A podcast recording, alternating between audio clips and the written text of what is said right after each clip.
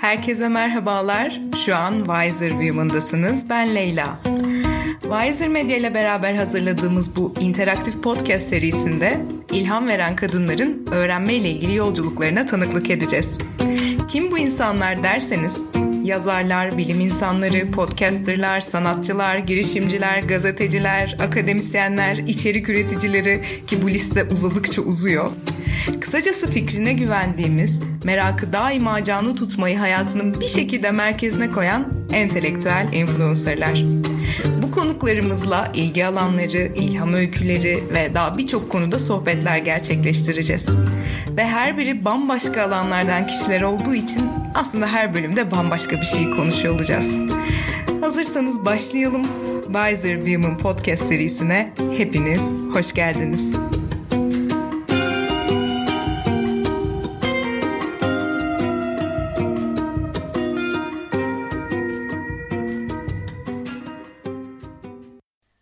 Merhabalar, Wiser Woman'da geldik üçüncü bölüme kadar. Bugünkü konuğum Naz Özbek. Naz var karşımda. Şimdi böyle Naz Özbek deyince kim bu Naz Özbek diyebilirsiniz dediğinizi duyar gibiyim. Kısacası şöyle hemen gireceğim. Beije muhtemelen rastlamışsınızdır. En azından Instagram'da rastlamışsınızdır. Kendisi e, Beije olarak bildiğimiz menstrual ürünler markasının kurucusu aslında. Doğrudan böyle tanıtayım. E, bugün hem kendisini biraz daha yakından tanıyacağız hem de aslında benim özel isteğim üzerine Beije'in serüveni üzerine konuşacağız biraz. Hoş geldin Naz. Hoş bulduk. Nasılsın? İyiyim valla. Bir pazartesi gününün sonunda e, güzel bu sohbeti bekliyordum günün sonuna. O yüzden heyecanlıyım burada seninle sohbet ediyor olmaktan. Sen nasılsın? Ben de aynen. Zaten biz kayda başlamadan önce biraz konuştuk. İkimiz de biraz burnout'a yakındık bugün. Bugün bize pek iyi gelmemiş. Ama sonra şey oldu. Dedik tamam, yayınla beraber bu düzelecek muhtemelen. Çünkü hep öyle oluyor. Bugüne kadar hep öyle oldu. Şimdi biraz böyle İş mülakatı gibi olacak ama ben hakikaten e, seni biraz stokladım gerçi LinkedIn'den ama hiç bilmiyormuş gibi şunu gibi. sormak istiyorum. Evet. Yani Beije'in tamam. öncesini sormak istiyorum açıkçası. Hem eğitimin, ilgi alanların ya da çalışma deneyimin, yani kendi işini kurmaya giden o yolun taşları nasıl döşendi? İlk bence bununla başlayalım. Tamam. Ben aslen Ankaralıyım. Ee, sen de Ankaralısın. Ee, onu biliyorum böyle. Ankaralıları görünce şey oluyorum. Sanki böyle gizli bir organizasyona dahilmişiz gibi örgüt üyesi. Ee, Ankaralıyım. Ben liseye kadar Ankara'da okudum. Sonra üniversite için Amerika'ya gittim. Ee, orada University of Pennsylvania, e, Philadelphia şehrinde. Ee, aslında e, ne bölümü okuyacağımı bilmeyerek gittim oraya. Ee, Amerika'daki üniversitelerin öyle bir iyiliği var. Yani ikinci senenin sonuna kadar bölüm seçmen gerekmiyor. Ben de ilk senemin sonunda sosyoloji okumak istediğime karar verdim. Ve aynı zamanda e, U Penn'in Wharton isimli bir e, business school'u var. Ve hani, o okul böyle interdisipliner bir okul olduğu için farklı fakülte, bunlar iki farklı fakülteydi. İki farklı fakülteyi aynı anda okumana izin veriyor aslında. İlk senenin sonunda bir de oraya başvurdum. Sonra oraya kabul edilince iki farklı fakülteden mezun olmuş oldum. Hem sosyoloji okumuş oldum hem de bir Bachelor of Arts, bir Bachelor in Science diye geçiyor. Ve orada da ekonomi derecesiyle mezun oldum. Fakat bizim üniversiteden mezun olanlar genelde danışmanlık şirketlerine veya finans sektörüne giriyordu. Ben böyle ikisini de yapmak istemediğimi biliyordum ama ne yapmak istediğimi de bilmiyordum tam olarak. Sadece şey, üçüncü senenin, Amerika'da şey oluyor, üçüncü senenin yazında genelde bir staj yapılıyor ve sonra orada yaptığın stajdan sana mezun olduğun zaman için bir iş teklifi veriliyor. Ben de küçüklüğümden beri Disney hayranıyımdır. Böyle bir tutturmuştum yani ben ne olursa olsun Disney'de staj yapmam gerekiyor diye. E, vallahi herhalde bir yirmi pozisyona falan başvurmuştum ve sonunda e, şey bir e, Disney'in satın aldığı A B C Television Group var. E, işte farklı dizilerin belki hani dinleyenlerden bilenler vardır. E, yayınlandı bir kanal. Oranın Digital Marketing departmanında staj yapmıştım ve o staj yaptıktan sonra böyle hayattaki amacımı bulduğumu falan düşünmüştüm. Böyle evet, ben galiba dünyaya bunun için gelmişim. Sonra mezun oldum. New York'ta bir butik ajansta çalışmaya başladım. E, reklam ajansıydı bu. Daha doğrusu kreatif ajansı diyebilirim. E, sosyal medya stratejisine bakıyordum. E, fakat onun çok kısa bir süre sonra çok benlik bir iş olmadığını fark ettim. Ne böyle vizemin sponsor edilmesi gerekiyordu. Böyle bir, bir sürü faktör vardı şey yapmam gereken. Ama dedim ki hani yok ya, burası benlik değil. Ve böyle etrafındaki herkes deli misin, dur bir vizeni al ondan sonra karar verirsin falan demelerine rağmen e, ben yok ya, burası çok benlik değil deyip o işten ayrıldım. Sonra orada iki seneden biraz uzun bir süre e, Noia House isimli bir e, yerde çalıştım. Burası da aslında coworking konsepti daha daha çıkmamıştı diyebilirim galiba. Çünkü bana bu işi e, bulmama yardımcı olan kişi burayı anlatırken e, şeyi çok iyi hatırlıyorum. Yani nasıl anlatabileceğimi bilmiyorum sana. Hem ofisler var, hem etkinlikler yapılıyor, hem bir sinema salonu var, hem işte mesela yeni bir yazarın kitabı çıktığında gelip söyleşi yapılıyor, e, restoranı var, barı var gibi böyle anlatmaya çalışmıştı. Ben de nasıl bir yer ki burası diye düşünmüştüm. Sonra e, orada çalışmaya başladım. Orada da aslında yani böyle bir sürü farklı iş yaptım. Biraz böyle şeyimdir ben, hani ne yapmak istediğimi, ne yapmak istemediğimi anlayarak e, keşfedenlerden.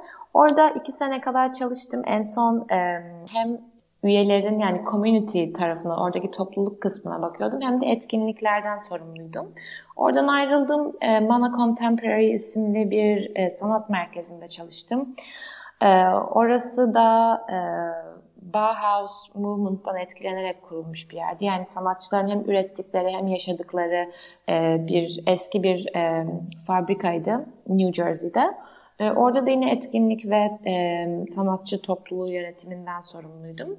Sonra iki bin on sekizin yazında ani bir kararla e, Türkiye'ye dönmeye karar verdim. Çok kararsızımdır aslında özel hayatımda. Ama böyle bazı yerlerde de çok bir karar verdim mi, çok emin oldum mu olurum. O zamanlarda bana çok böyle dönme, deli misin, niye dönüyorsun diyenler vardı. Ben çok emindim ama dönmek istediğime, burada bir şeyler yapmak istediğime, uzun vadede hayatımı burada kurmak istediğime. Öyle öyle bir karar alıp döndüm iki bin on sekiz yazında. O zamandan beri de buradayım. Hikaye bir anda bitti biliyor musun benim açımdan? Bir anda iki bin on sekiz ışınlandık ve beş kuruldu gibi oldu. Yani şey, daha tabii anlatmaya devam edebilirim ama senin soruların olduğunu bildiğim için monolog gibi gitmeyeyim diye. Ben çok konuşurum da kendimi frenledim. Tamam tamam. O yetkiyi aldım o zaman. Evet evet, lütfen. Peki şöyle devam edeyim o zaman ben. Geçen gün bir yerde okudum ve hani seninle bölüm yapacağımız güne kadar bu soruyu içimde büyüttüm. Ee, şimdi şey deniyor, markalar artık özel gün çayı diye bir çay satamazlar. Hani bunu artık yapamazlar çünkü hedef tahtasına Z kuşağını koydular ve daha kapsayıcı, daha eşitlikçi, daha doğa dostu olmayı eskisine nazaran daha çok önemsemek zorundalar diye düşündüm. Hı hı. Beije bana bu açıdan e, çok başka bir yerde duruyormuş gibi geliyor. Hissiyatım o şekilde öncelikle. Yani hı-hı, bunu bir pazarlama hamlesi olarak kullanmakla hı-hı, aslında gerçekten marka olarak bir dünya görüşünü yansıtmak arasında bir fark var. Bu aslında hem büyük bir sorumluluk hem de çok fazla örneği olan bir şey değil bence bana kalırsa. Buradan şeye bağlamak istiyorum. Yani Beije'nin sosyal medyayı kullanma biçimlerine bağlamak istiyorum. Orada nasıl bir ekip çalışması var arkada? Ve bunu evet, bunu dijital aktivizm bağlamında konuşabilir miyiz? Çünkü tabii, birazdan daha spesifikleştirerek bu Beije Bülten ve askıda pet olayına hı-hı, gelmek istiyorum. Tüm bu çabayı bu dijital aktivizm bağlamında konuşabilir miyiz? Tabii, tabii ki. Ee, önce çok teşekkürler. Yani gerçekten orada çok büyük bir çaba var bizim tarafımızda ve fark edildiğini gördüğümüzde çok mutlu oluyoruz. Bu arada girişte ben e, şey yapmadım ama biz üç ortaklı bir girişimiz. E, benim diğer iki ortağım e, erkek. E, o da böyle e, şey e, komik bir şey aslında. Hani bir menstrual hijyen markası, üç ortağı, ikisi regle olmuyor. e, ama e, ya dediğin şey çok doğru. Yani, bir, belki şöyle anlatabilirim, hani anlatmaya başlayabilirim. Biz Beije'in ilk ilk Instagram'ını kurarken e, hakikaten ne yapacağımızı bilmiyorduk. Çünkü e, sektörde devler var ve hani bizim onlarla yarışmamız hele hele ilk başlarda gerçekten çok zor. E, üstelik biz marketlerde yokuz, e, abonelik sistemiyle çalışıyoruz, sadece internetten satışımız var. Dolayısıyla bir şekilde e, dijital dünyada bir böyle var olmamız ve farklı bir şekilde var olmamız gerekiyordu. Oradan şöyle yola çıktık. Ya ne yapılıyor değil de ya da ne yapılmış değil de biz ne görmek isterdik? Çünkü şöyle bir şey, yani aslında yani bence Beije e, tabii ki ben taraflı bakıyorum ama e, taraf, mümkün olduğunca tarafsız bakmaya çalıştığımda da bir şekilde ayıran özellik bu markanın arkasında gerçek insanlar olduğunu hissediyor bence insanlar bizim sayfamıza geldiklerinde veya herhangi bir noktada bizimle yolları kesiştiğinde, ellerine paketleri geldiğinde olsun, bizim web sitemize gittiklerinde olsun, Instagram sayfamızda, Spotify hesabımızda, Twitter'da yani. Ve biz şeyi fark ettik, yani ben en azından ben diyebilirim ilk başta çünkü bir ekip yoktu yani brand tarafında. Mesela aklıma benim bir soru geliyordu. Regl olmakla ilgili veya menstrüel sağlık veya cinsel sağlıkla ilgili ve şeyi fark ettim. Bende de bu soruların cevabı yok. Yani şu ana kadar hiç ya merak etmemişim ya işte evet her ay regl oluyorum deyip geçmişim. Ee, ama mesela neden ilk başında reglinin kahverengi oluyor da kanın sonra hani belki çok detaylı bir şey olacak. Ben çok alıştığım için bu konuları konuşmaya bana şey geliyor artık ama Ee, ve mesela üçüncü günde neden kırmızı oluyor ya da neden bağırsak hareketleri değişiyor regl döneminde vesaire. Bunlar oluyor ama ne ben arkadaşlarımla konuştuğumu ne de kendim hiçbir zaman araştırdığımı fark ettim. Yani e, sonra hadi bir araştıralım bakalım. Ben bilmiyorsam çok fazla insan da bilmiyordur herhalde dedim ve şunu fark ettik orada da. Hmm. Bu gibi konuları araştırdığımızda İngilizce e, bilimsel kaynak yüzlerce binlerce var. Yani Google'a giriyorsun ve böyle hani on dört sayfa falan kaynak çıkıyor. Ve bunların çoğu üniversitelerin yayınladığı makaleler, e, hastanelerin kendi sitelerinde alan, yer alan e, bilgiler. Aynı soruyu Türkçe aradığında e, işte farklı bloglar e, veya işte farklı forumlar da cevaplar çıkıyor ya da böyle... şeylerde, yayınlar, büyük e, gazetelerin online e, sitelerinde e, yer alan bilgiler var ama bilimsel kaynağa ulaşmak gerçekten çok zor. E, özellikle konu daha nişleştikçe imkansız hale geldiğini fark ettik.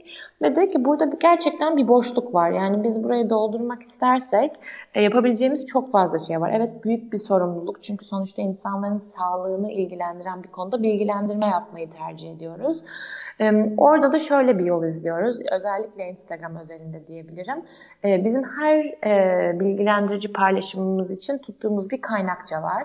E, hatta bize e, zaman zaman takipçilerimizden ya bunun e, kaynağı nerede? Ben tam tersini biliyordum e, diye soranlar oluyor. Onlarla kendi bulduğumuz kaynakları paylaşıyoruz. Veya işte şey e, bizim bir blogumuz var Döngü isminde. E, döngü nokta beije nokta co.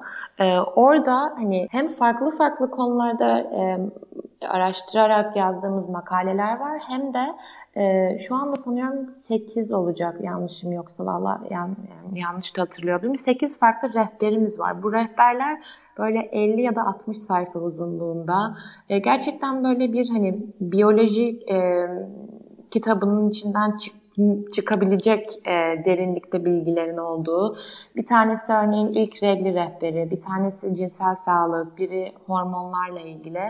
E, ya bu konuların konuşulması gerektiğini düşünüyoruz biz. Yani bu bir şey değil. Hani ne yapalım, kendimizi nasıl sıyırabiliriz? Hadi e, şey, e, çok tabiri caizse hadi duyar kasalım değil. Ya gerçekten bu işin böyle yapılması gerekiyor. Yani ben tüketici olarak, ben ped kullanan, tampon kullanan biri olarak e, bu kadar bireysel, her ay deneyimlediğim bir, de, e, bir olayın e, böyle sterilleşmesini, konuşulmamasını, e, böyle reklamlarda sanki e, hayatın en güzel dönemiymiş gibi regl döneminin yansıtılmasını yani hem pek doğru bulmuyorum hem de pek gerçekçi veya hani kendimi orada görebildiğim bir şey olarak değerlendirmiyorum.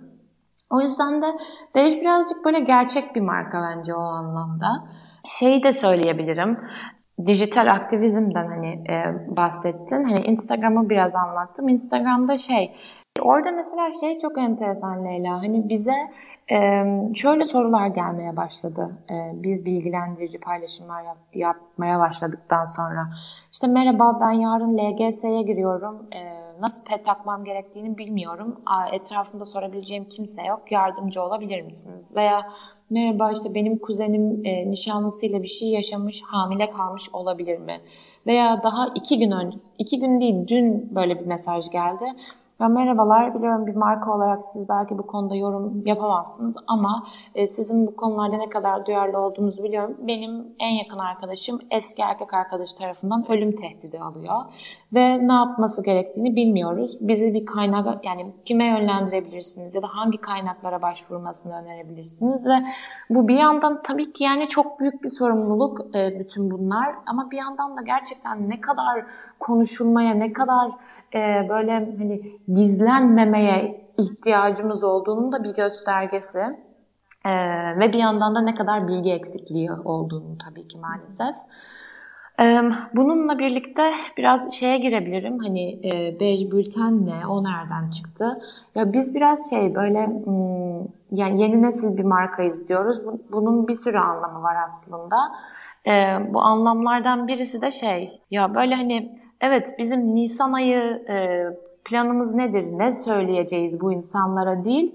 Ya bizim mesela ekibin içinde community manager diye bir rol var. Bir de bu rolde çalışan biri var ve bizim burada yaptığımız şey, ya bize geçen ay bizden ne istenmiş, ne gibi içerikler görmek istiyorlar, ne duymak istiyorlar, ne kaygıları var şu anda. Hisleri ne? Yani endişe mi duyuyorlar gelecekle ilgili, e, kendi gelecekleriyle ilgili mi, ülkenin geleceğiyle mi ilgili, biz bununla ilgili ne yapabiliriz? E, ve sonra birazcık hani takipçilerimize konuşmak değil, takipçilerimizle konuşmak aslında yapmaya çalıştığımız şey. Ee, orada da şöyle bir şey olmuştu. Mecbur'dan şöyle doğmuştu aslında.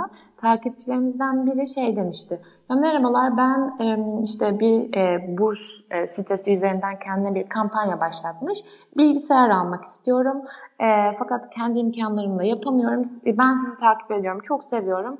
Yani e, çok bir şey istediğim yok. Sadece hani eğer benim bu kampanyamı daha fazla kişiye ulaşmasını sağlarsanız çok mutlu oluruz demişti.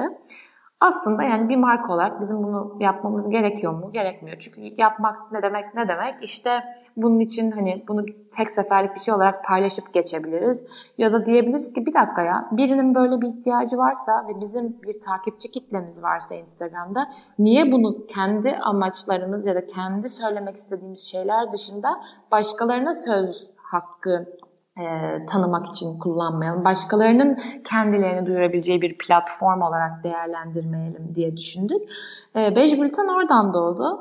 E, bir form, bir sürü şey de böyle gerçekten startup olmanın verdiği şeyle böyle yapalım mı? Hadi yapalım deyip e, çok böyle basit bir şekilde hadi bir Google Forms açalım deyip e, onu böyle Instagram üzerinden paylaştık. Dedik ki İşte bir sosyal sorumluluk projeniz varsa, eğer eğitimle ilgili bir işte e, burs şeyiniz e, varsa ya da ne bileyim change nokta org'da başlattığınız bir kampanya varsa e, ve bunu daha fazla kitleye, e, bir, büyük bir kitleye duyurmak istiyorsanız buyurun bu formu doldurun. Biz de her ay buradan bir tanesini seçelim, kriterlere uyan ve şey yapalım, e, bizim takipçilerimizle paylaşalım dedik. E, böylece oradan da böyle bir şey doğuyor. Yani e, biz ailemiz diyoruz, hani bizi takip eden veya abone olan herkese hakikaten de öyle hissediyoruz. Bize böyle canım ailem falan diye mesajlar ve e-mail'lar geliyor. Bir yandan işte Beije Bülten'le de o aileyi böyle büyütmüş olduk.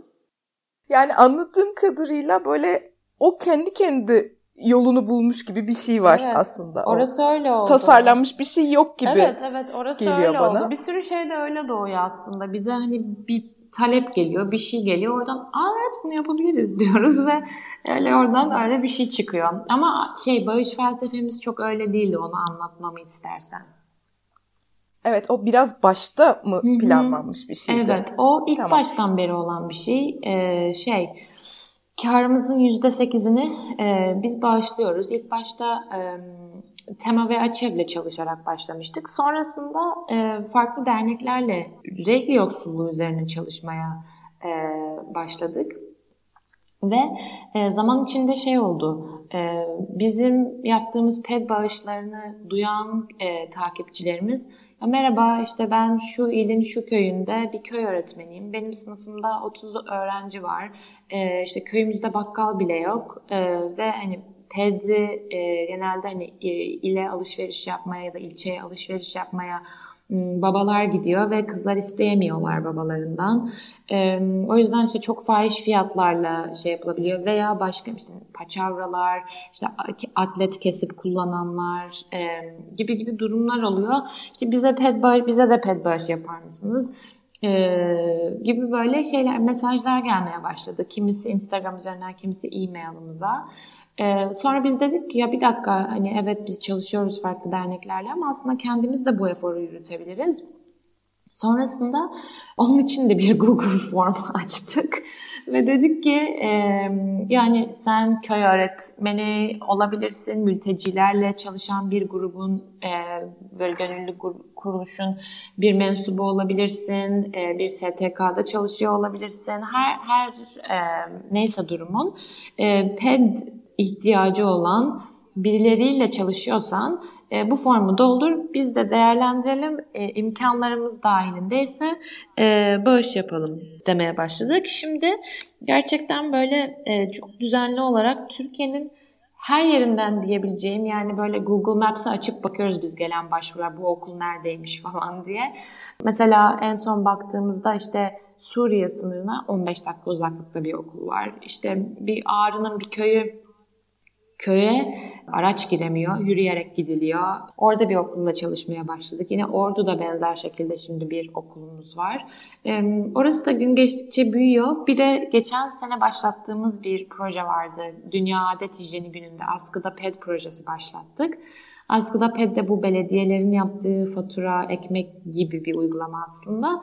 Bize üye olsun olmasın herkesin dahil olabileceği ve bir kişinin, üç kişilik bir ailenin ya da on iki kişilik bir sınıfın e, menstrüel hijyen ihtiyacını düzenli olarak karşılayabilecekleri bir e, proje bu.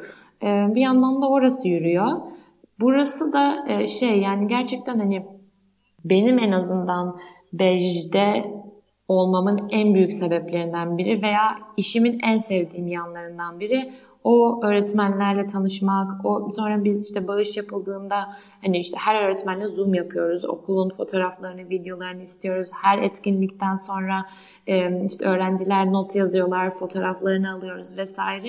Yaptığımız işin gerçekten birilerine dokunduğunu görmek ve hani birinin hayatında gerçekten bir şey değiştirdiğini görmek.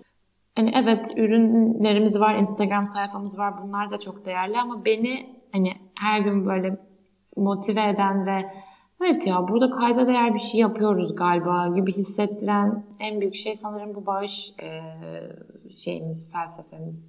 İlk bakışta da bildiğimiz ve gördüğümüz bir şey değil aslında bu. Yani ben Beiji mesela takip ediyorum aylardır ama hiç o bağı hep gözümden kaçmış yani. Burada başka bir şey var. Burada işte dijital aktivizm de diyebiliriz, sosyal sorumluluk projesi de diyebiliriz. Her neyse. Ee, bu regl yoksulluğu yani niçin mühim, niçin üzerine eğilmeyi gerektiren bir mesele. Biz niye bundan sürekli bahsedip duruyoruz? Gerçi az önce bahsettin. Yani regl yoksulluğu aşağı yukarı böyle bir şey. Ulaşamamak. Bir şekilde buna imkanının olmaması. Dünyanın en temel ihtiyaçlarından bir tanesine. Hala çok sayıda insanın ulaşamıyor olması. Ben bir de senden duymak istiyorum neticede. Hem çok fazla üzerine düşünüyorsun. Hı-hı. Hem bunun üzerine içerik üreten bir platform beş. Ya regl yoksulluğu tabii yani son zamanlarda çok bu arada gündemde olan da bir konu. Ped fiyatlarının artmasıyla işte Derin Yoksulluk Ağı yakın zamanda bir rapor paylaştı. Kendi yaptıkları araştırmada sanıyorum yüzde, kadınların yüzde seksen ikisinin ulaşamadığını anlattıkları bir rapordu. Biz Derin Yoksulluk Ağı'yla da çalışıyoruz bu arada. Hatta geçen hafta Hacer Fogo'yla bir Zoom etkinliğimiz vardı. O aslında çok güzel yani konunun uzmanlarından olduğu için o derin yoksulluğu ve kadın yoksulluğunu çok iyi anlatıyor. Yani şöyle bir şey aslında menstrüasyon, ben regli olmayayım diye bir seçeneğimiz yok. Yani regli sağlıklı olan her kadın her ay deneyimliyor bunu. Ve dolayısıyla ped veya tampon veya kap, ama en temelde ped olduğu için ped üzerinden konuşabiliriz. Dolayısıyla temel bir ihtiyaç aslında. Ve bunun yerine kullanılan tüm alternatif ürünler, işte bu mevsimlik tarım işçileri için başka bir şey demek oluyor. Demin bahsettiğim gibi köy okullarında okuyan ama pede erişimi olmayan öğrenciler, öğretmenler için ve onların anneleri için işte paçavralar demek olabiliyor, eski tişörtler, atletlerin kesilip kullanılması demek olabiliyor. Ciddi sağlık sorunlarına yol açabilen bir şey. Fakat hala işte yüzde on sekiz yani lüks tüketim vergisi alınan bir ürün kategorisi. Üstelik bu son zamanlarda iyice artan hani fiyatlarla birlikte daha da erişilmez hale geldi. Yani sohbeti dinleyen çoğu kişi büyük ihtimalle ya Twitter'da ya haberlerde karşılaşmıştır bu durumla. Yani temel ihtiyaç ürünü olan bir ürünün ülkenin çok büyük bir kısmı tarafından ulaşılamıyor olması ve daha da büyük bir sorun olarak bunun konuşulmuyor olması. Ee, dünyada çok farklı örnekleri var. Verginin tamamen kaldırıldığı örnekler var. Devlet tarafından hanelere dağıtıldığı e, veya en azından kamusal alanlarda ücretsiz olarak e, sunulduğu, verildiği, okullarda yine yatakhanelerde aynı şekilde. Bunların e, hiçbiri şu anda bizim ülkemizde mevcut şeyler değil. Tabii ki yerel şeylerde değişik, yerel yönetimlerde yerelden yerele değişebiliyor diyeyim. Ama genelleme yapacak olursam bu konuda çok geriyiz Türkiye olarak. Ve yapılacak çok çok fazla iş var. Regl yoksulluğu bu arada hani biz sadece pede ulaşamamak gibi konuşuyoruz. Ama tabii hani bununla beraber biz konuşmamız gerek derneğiyle çalışırken onların saha çalışmalarından anlattıkları ve hani regl yoksulluğu tanımına katmamız gereken bir olgu olarak da mesela temiz ve güvenli bir tuvalete erişim, temiz suya erişim, bütün bunların da aslında regl yoksulluğu kapsamında ele alınması gereken konular olduğunu kendileri anlatırlar hep. Çok böyle bütünsel olarak ele alınması gereken bir konu aslında ve biz de o yüzden konuşmaya çalışıyoruz. Konuşmaktan öte bir şeyler yapmaya çalışıyoruz. İşte bağış felsefemizde yani karımızın yüzde sekizi aslında dünyada pek örneği görülen, görülen ya da görülmüş bir oran değil. Genelde yüzde bir kadar oluyor. Ee, bunu ayırıyoruz işte ped bağışı yapabilmek için. Askıda pedi e, devam ettiriyoruz. Ve daha da önemlisi hani birazcık böyle elimizden geldiğince takipçi kitlemiz büyüdükçe farklı platformlarda farkındalığı arttırmaya çalışıyoruz. Çünkü toplumun yarısının her ay yaşadığı bir şey ama diğer yarısının da hiçbir zaman yaşamadığı bir şey. Ve öyle olduğunda kuralları koyanlar, işte politikaları belirleyenler, regle olmayan kişilerden çoğunlukla oluştuğunda bu gibi şeyler de göz ardı edilebiliyor. O yüzden... Hatta araştırmayı yürütenler bile yani sağlık sektöründe de var evet. Ya böyle bir şey. Regl üzerine çok az araştırma yapılması da bunlardan çok bir doğru. tanesi. Bu çok sorunlardan doğru. bir tanesi. Evet. Bu yüzden e, bu kadar e, konuşuyoruz, çalışıyoruz üzerine ama daha tabii yapılması gereken çok şey var. Ben teşekkür ediyorum o halde e, bu konuşma için değil genel olarak. Regl olan insanlar adına sana ve hatta Beije'ye teşekkür ediyorum. Gerçekten hani yaptığınız şeyin biraz daha farklı ve başka amaçlar taşıdığını görmek mümkün. Ee, ben şimdi en sevdiğim soruyla hmm, yavaştan tamam. bitireceğim bu yayını. Böyle bu biraz ayrıksı bir yerde duruyor ama bence bir gelenek yani. Hani bu podcast serisinin bir geleneği olmasını çok seviyorum bunun. Ee, çünkü ben bana sorulmasını çok isterdim bu sorunun. Ben de sana bugüne kadar mı? Konukluk deneyimim. Tamam kapatınca tamam. Sen de bana sor lütfen. Ben de bir gün kendimi davet etmek istiyorum Wiser podcast serisine. Güzel olur. Şimdi en sevdiğim soru. Yani bütün hem bütün bunlarla beraber de düşünebiliriz. Bütün bunlardan bağımsız da düşünebiliriz. E, bugüne kadar ilham aldığın, e, düşünme ve hayatı görme biçimlerini etkileyen e, şeylerden bahsetmeni isteyeceğim. Bunlar işte kavramlar olur, kitaplar olur, filmler hmm. olur, çok sevdiğin bir rutinin olur. Bunu duymaktan çok keyif ben alıyorum. Bu ben bu soruyu mülakatlarda soruyorum son soru olarak. Aslında son soru daha farklı oluyor ama onu başka bir zaman sonra söylüyorum. Ee, şey, çok eğlenceli ve çok zor bir soru.